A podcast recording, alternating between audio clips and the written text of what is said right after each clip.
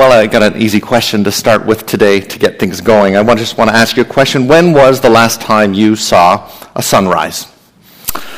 A sunrise. You know, uh, you got up early. Well, first you picked the day, you looked at the weather, uh, you looked for a day in the forecast when there was no uh, wind, rain, fog, uh, and uh, you picked the day, you picked the location, probably Signal Hill, and you went out and you watched the sunrise. If you're smart, you do it between September and maybe March when the days are a bit shorter, so you don't have to get up so early.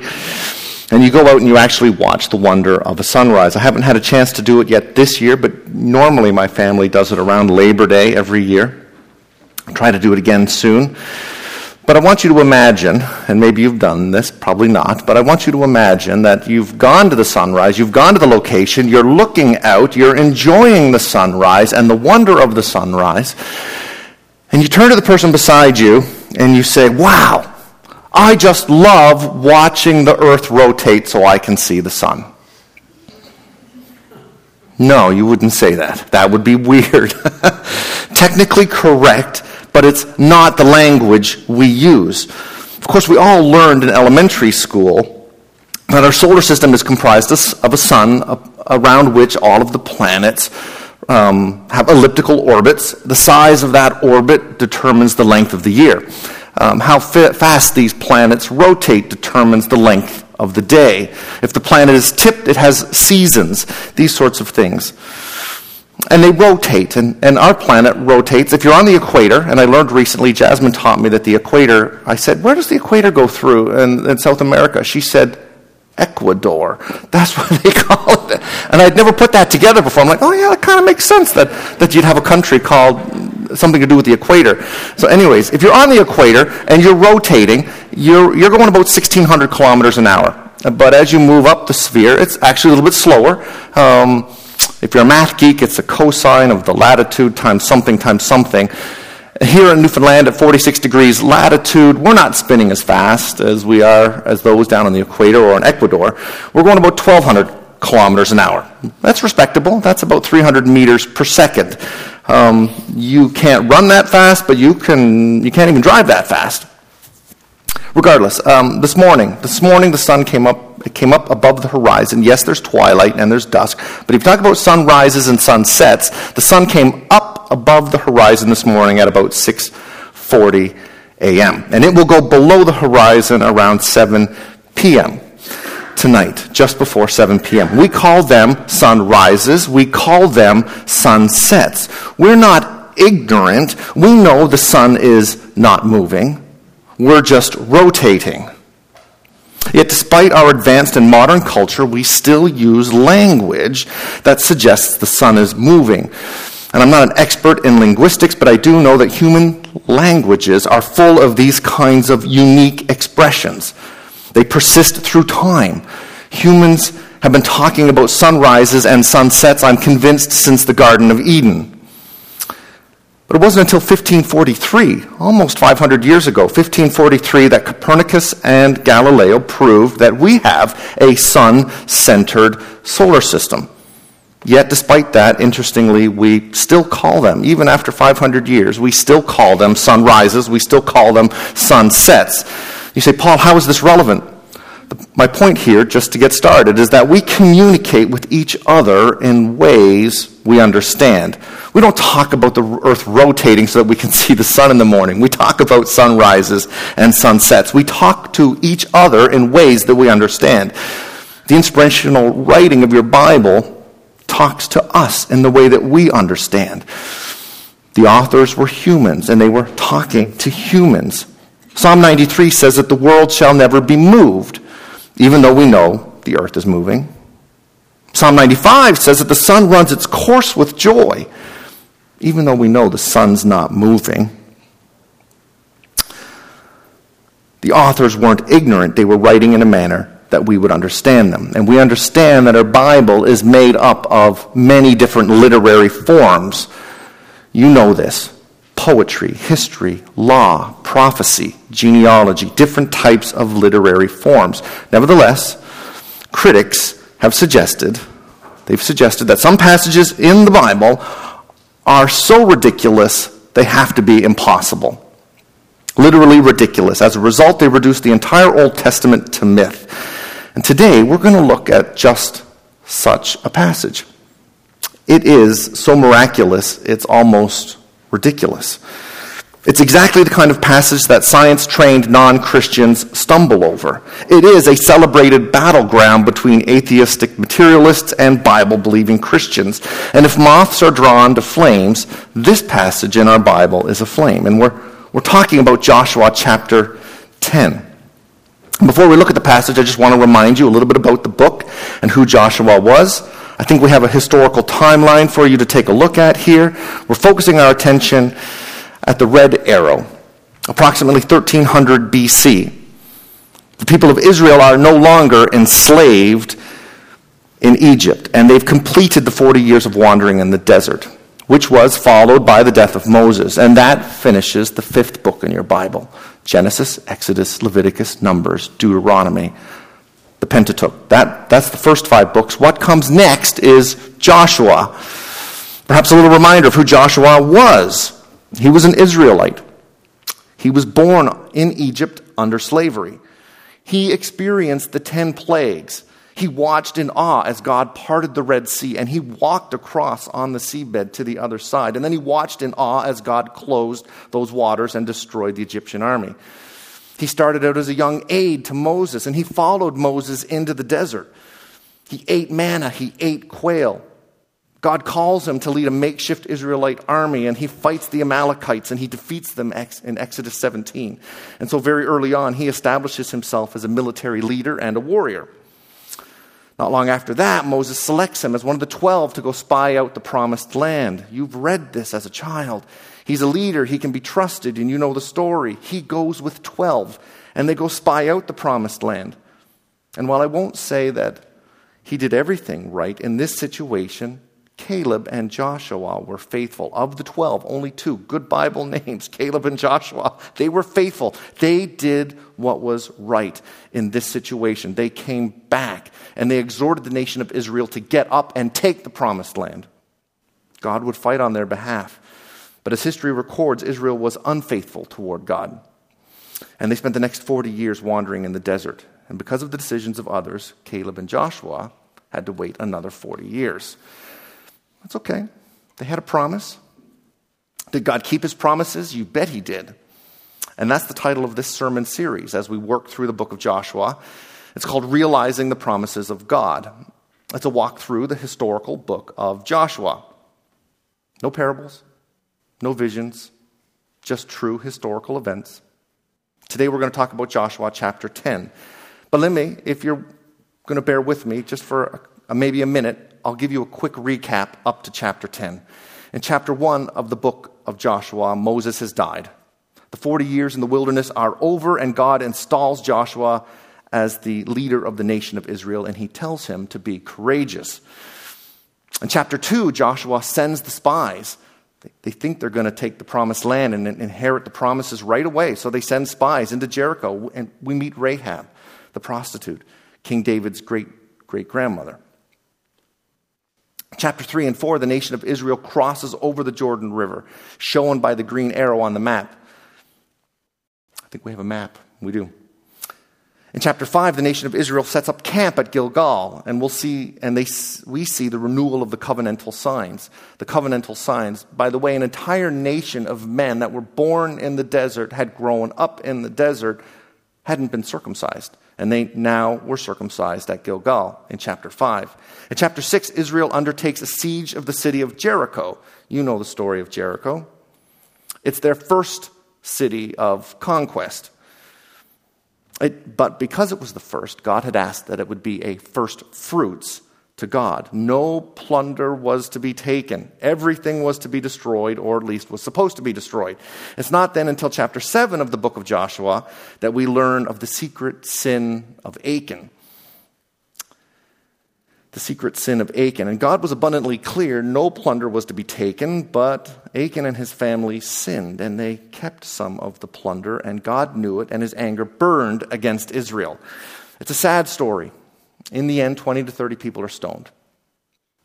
But several hundred thousand are preserved because of the removal and cleansing of that sin. We're almost done. We've almost caught up. In chapter 8, God then increases his generosity to a repentant Israel, and he gives them the one thing they were seeking when they resorted to disobedience. He lets them keep the plunder at Ai. Not allowed to plunder in Jericho, now allowed to plunder at Ai. This is the red arrow on the map. In chapter 9, we learn about the city of Gibeon. Not Gideon, the man, with a D, but Gibeon with a B. It's a royal city. They send a delegation of men to meet with Joshua in Gilgal. They deceive Israel into thinking they are a faraway city, but they're not. They convince them to sign a peace treaty. And when Joshua discovers that he's been deceived and he's been tricked, they show compassion. They show grace. They don't destroy poor Gibeon. They keep their oath. They signed a peace treaty. They honor the peace treaty, and they make them servants. This brings us up to chapter 10. Chapter 10 in the, book of, uh, in the book of Joshua. That's what we're here to talk about this morning. I've titled this sermon, A Day Like No Other. We're going to read a historical event about a battle like no other. Bigger than you can imagine, bigger than anything J.R. Tolkien ever wrote about. Some commentators estimate more than a quarter of a million men were involved in the battle. It is a super mega battle. Can I put two adjectives together, Chris? Super mega? It's a super mega battle in which God is the central character. Let's pray before we start. Uh, Heavenly Father, we believe that the Bible is your written word, and that by the Holy Spirit, when it is faithfully preached, your voice is heard Holy Spirit, help me handle the text correctly this morning. I ask that this sermon would encourage us, especially me, as we persevere in our biblical convictions, our earthly ministry, and our daily walk with Christ. May the public proclamation of your word this morning honor you. May it be God honoring, and may it build the church. Amen. All right, well, if you haven't already, I encourage you to open your Bible do it now. The text will not be on the screen. By the way, we stopped putting the text on the screen, I don't know, maybe a year ago. it's to help you and encourage you to be intimate with your Bible. We want you to open your Bible. If you didn't bring your Bible, reach out your right hand, pick up the black book in the pew, turn to page 249. We are going to read together Joshua chapter 10, only 15 verses.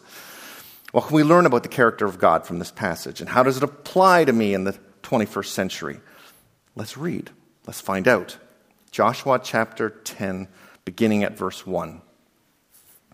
It says, Now Adonai Zedek, king of Jerusalem, heard that Joshua had taken Ai and totally destroyed it, doing to Ai and its king as he had done to Jericho and its king and that the people of Gibeon had made a peace treaty with Israel and had become their allies.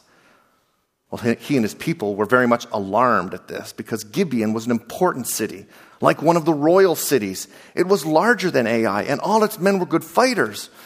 So Adonai Zedek, king of Jerusalem, appealed to Hoham, king of Hebron, Piram, king of Jarmuth, Japhia, king of Lachish, and Debir, king of Eglon. Come up and help me attack Gibeon, he said, because it has made peace with Joshua and the Israelites. Well, then the five kings of the Amorites, the kings of Jerusalem, Hebron, Jarmuth, Lachish, and Eglon, they joined forces and they moved up with all their troops and they took up positions against Gibeon and attacked it. Well, the Gibeonites sent word to Joshua in the camp at Gilgal. They said, Do not abandon your servants. Come up quickly and save us. Help us because all the Amorite kings of the hill country have joined forces against us. So Joshua marched up with Gilgal with his entire army, including the best fighting men.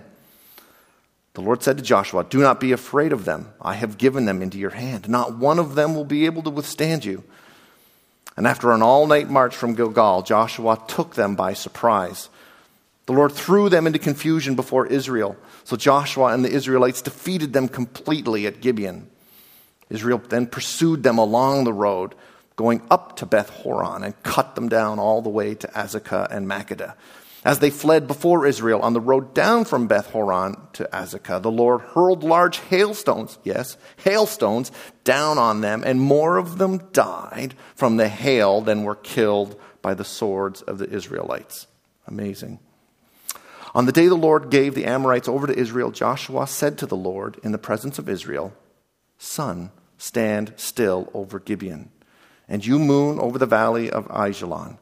So the sun stood still and the moon stopped till the nation avenged itself on its enemies, as it is written in the book of Yasher. The sun stopped in the middle of the sky and it delayed going down about a full day. There has never been a day like it before or since, a day when the Lord listened to a human being. Surely the Lord was fighting for Israel. Then Joshua returned with all Israel to the camp at Gilgal.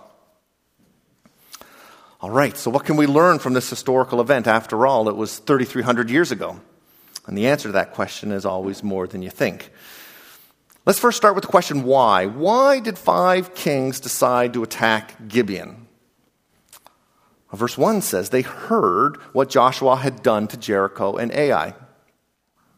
This would have been very alarming. This wasn't just German occupation they were hearing about. This was complete and total destruction of every living thing animals, adults, children. How do we make sense of this? At some level, this seems to violate our sensibilities. Why is Israel allowed to destroy neighboring cities? We need to be careful. Let me offer you a clear and thoughtful answer to that. Part of my answer comes from the fact that Moses was, had been commanded to do this.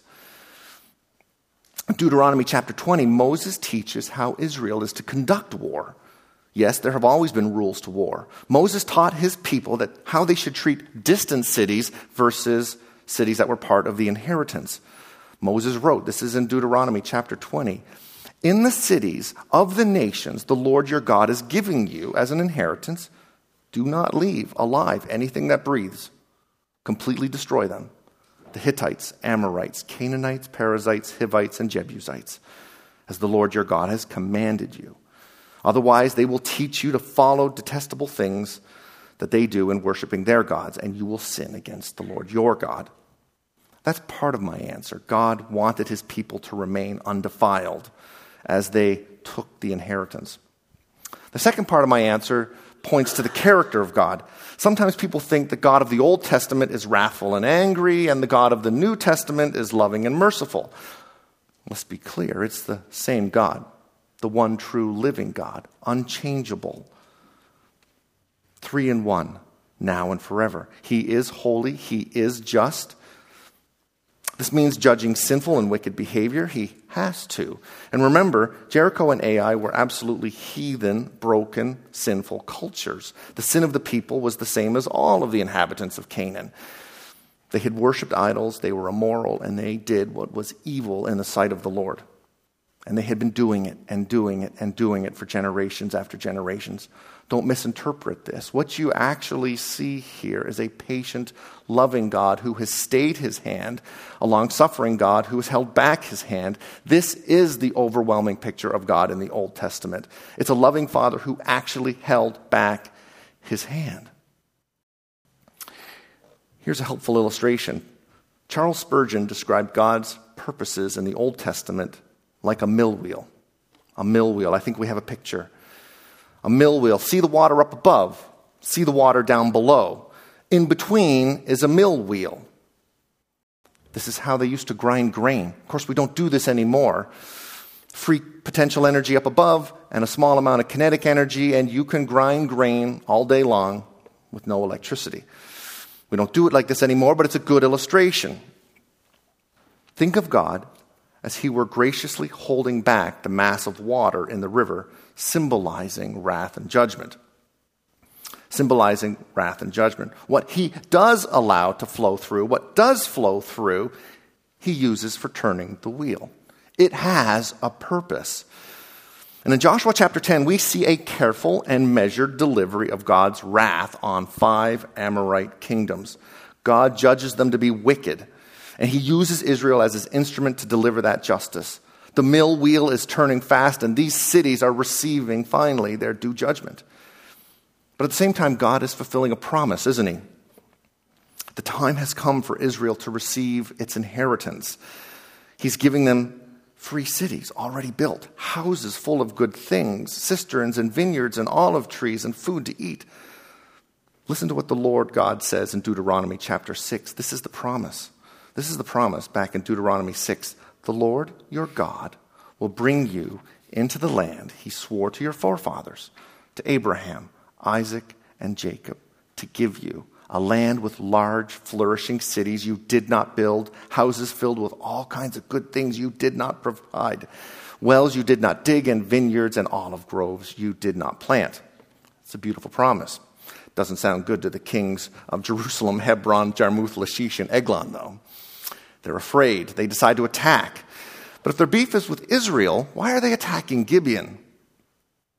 Verse 2 in our passage tells us they knew about, they had heard and they knew about the peace treaty with the city of Gibeon. See chapter 9 if you want to read about it.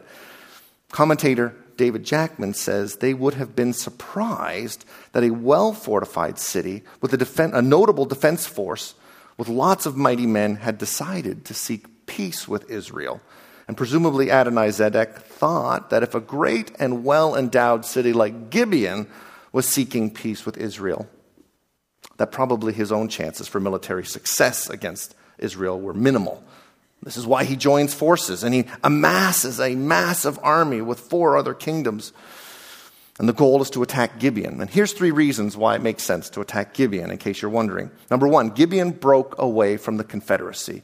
Gibeon broke away from the from the Canaanite cause. They deceptively signed a peace treaty with Israel. The rest of the Amorite kingdoms feel betrayed and they want revenge. That's a good motive. Number two, perhaps they just simply wanted to neutralize this allied force of Israel. After all, Gibeon is a fortified city.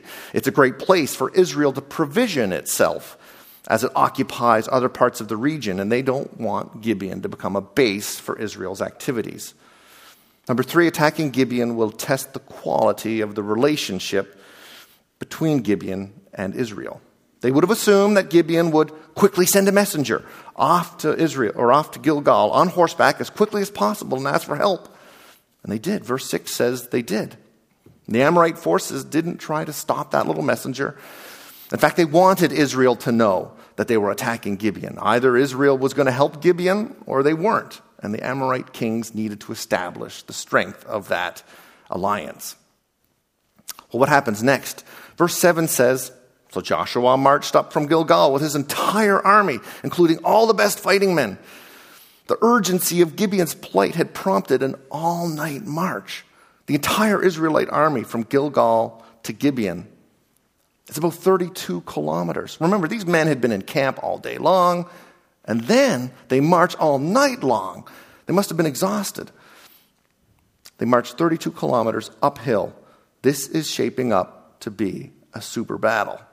Five Amorite cities against the people of Israel. Some commentators, as I said, have estimated maybe as many as a quarter of a million men, and that's a lot of guys. But God is the central character in this story. Verse 8 says, The Lord said to Joshua, Do not be afraid of them. I have given them into your hands. Not one of them will be able to withstand you. This sounds a lot like the promise in chapter 8 when they took Ai. God said to Joshua, for that occasion, Do not be afraid, do not be discouraged. Take the whole army, for I have delivered them into your hands. You can't help but see the sovereign working hand of God. He is fighting on behalf of Israel.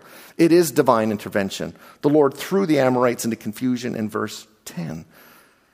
And then in verse 11, we read large hailstones. Hailstones from the sky. And when I read this for the first time, I said to myself, hail in Israel. Isn't Israel hot? So I, I Googled it. And maybe you think, well, Paul, Israel does get hail from time to time. And you're right, Israel does get hail from time to time. Every few years, they have a, quite a significant hailstorm. But not like this. Verse 11 says, More of the Amorite soldiers died from hailstones than were killed from the swords of the Israelites. I'm not sure if you can picture this. God ordained hailstones hurtling toward the surface of the earth and only hitting the evil Amorite warriors and not the Israelite warriors. It's, I don't know, I paint a humorous picture of two guys approaching each other with swords. I'm going to get, oh, no need. You already got hit, you got hit on the head with a hailstone. it is incredible. It is miraculous. It is amazing, but it's not even the climax. Let's keep reading. It gets better. The battle was so large and so lengthy, well, Israel needed more daylight to complete the victory. Verse 12 and 13 record a public prayer of petition in which Joshua actually asks the Lord to halt the sun. And verse 13 says the sun stopped in the middle of the sky and it delayed going down about a full day. Well, remember what I said at the beginning of the sermon when I said critics have suggested that some passages in our Bible are so absolutely, completely impossible, they must be ridiculous, they must be impossible, and therefore it must be myth. Of course, we see lots of miracles throughout Scripture, but halting the sun for 24 hours. Maybe you say, come on, really? How do we make sense of this?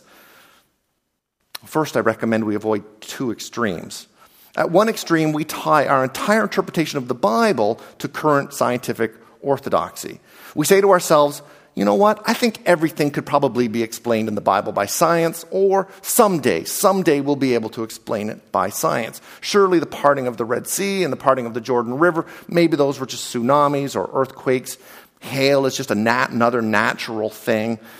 But stopping the sun for two days, and don't say solar eclipse or lunar eclipse. Eclipse is eclipse. A lunar eclipse takes away light. A solar eclipse takes away light. We're talking about the sun stopping in the middle of the sky. it's amazing. Interpreting the original Hebrew, most commentators interpreting the passage simply say the sun stopped moving across the sky. How do you explain this? Well, some believe, well, maybe the earth just stopped rotating. Well, if the earth stopped rotating, bad things are going to happen gravitationally. People are flying, going to fly off and the ocean's going to come out. But it's possible a big God could do that. Maybe God just stopped rotating the earth.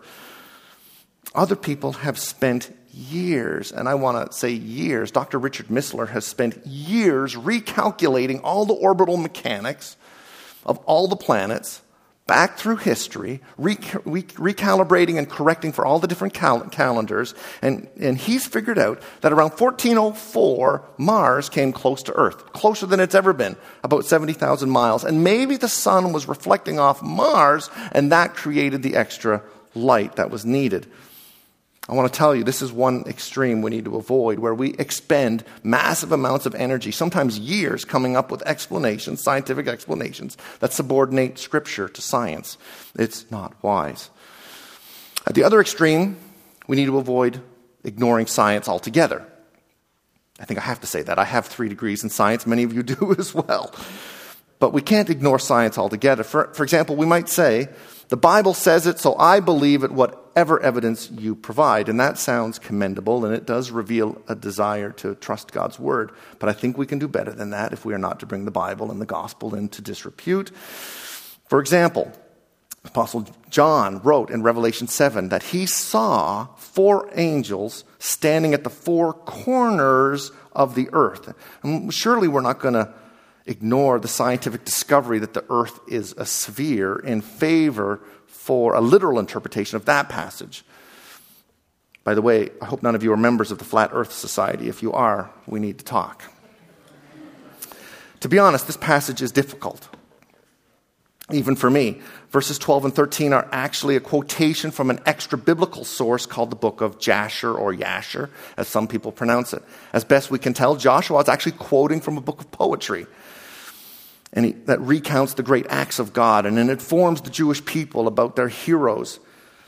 And it was, wasn't just any book, this book persisted. It was popular. 400 years later, it's quoted again at the time of David in 2 Samuel 1. And so, although it's not inspired, it's not part of our book, it did persist. And unfortunately, the rest of it's been lost in antiquity. We don't have it.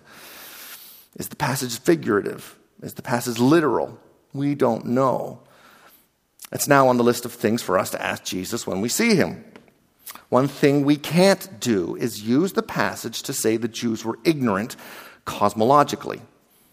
Whether they were or weren't, the use of the phrase does not demonstrate that the text is inaccurate for the simple reason, and this comes back to what I said at the beginning of the sermon, we use these same kind of expressions sun rises and sun sets, even though we know they're technically inaccurate. And so I love what Charles Spurgeon said. He said scores of explanations of this wonderful occurrence, and he's talking about the sun standing still. He says scores of explanations of this wonderful occurrence have been laboriously elaborated, but there is no need for them and no use in them.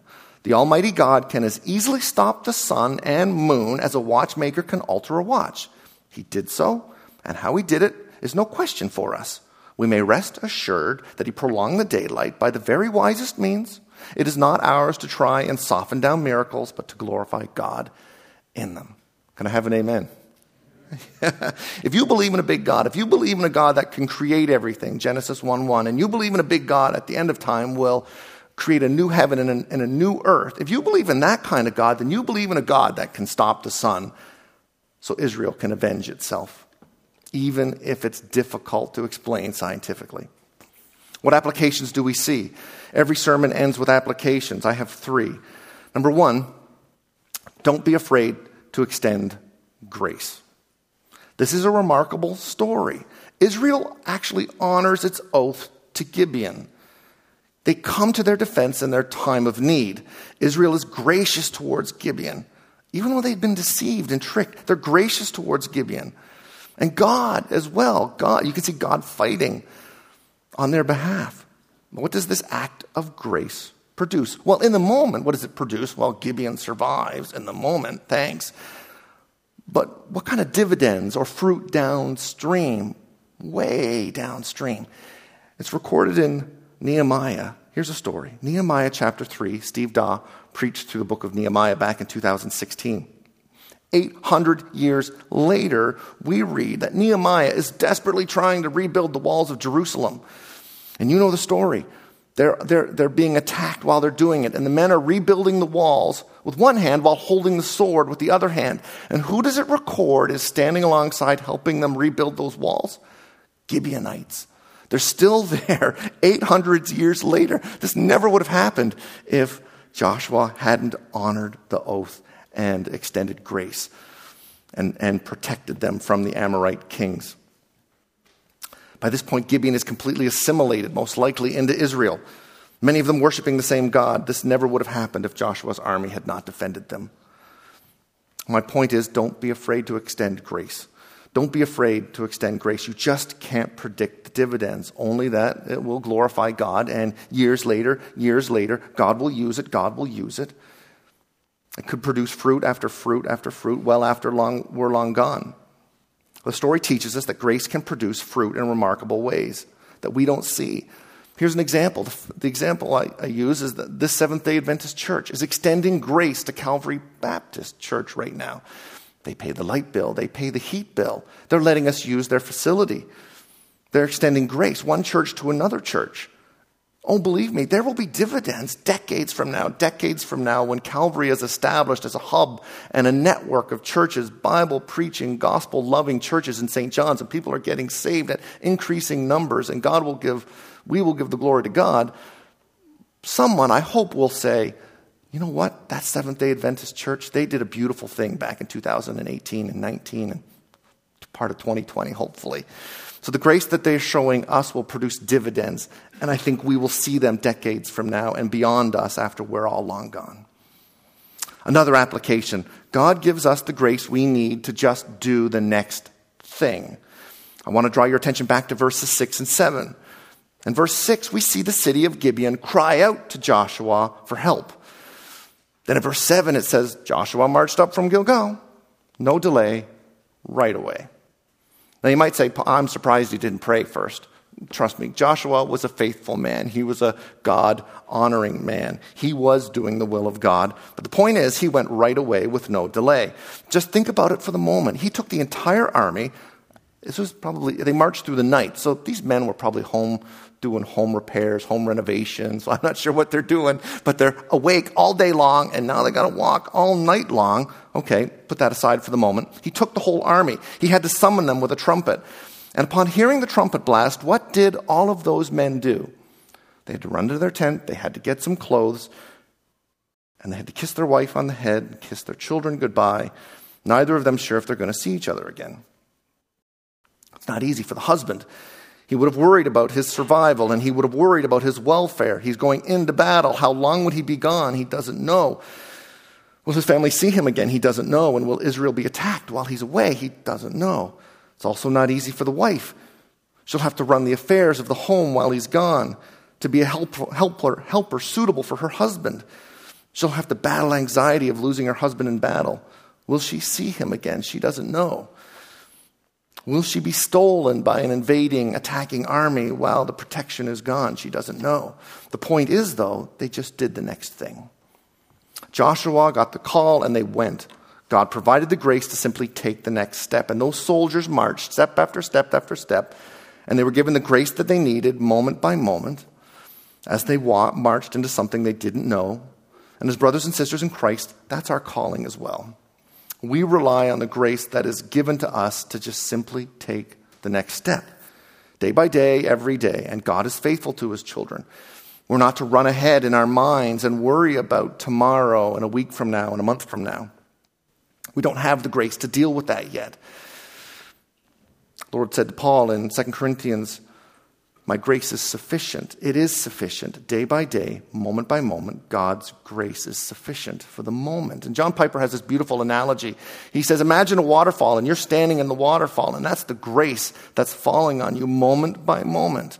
Waterfall is a great analogy because you can look up at the promise of future grace. There's a massive reservoir up there and all that grace, you know it's coming, and you receive it moment by moment. And even better, you can look below the waterfall and you can see the reservoir down below of all the past grace you've been given, all the past works that God has done through you and the people around you.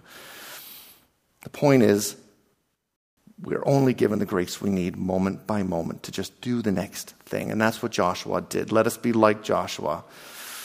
By God's grace, what is it that you're going to do this afternoon? Just start with that.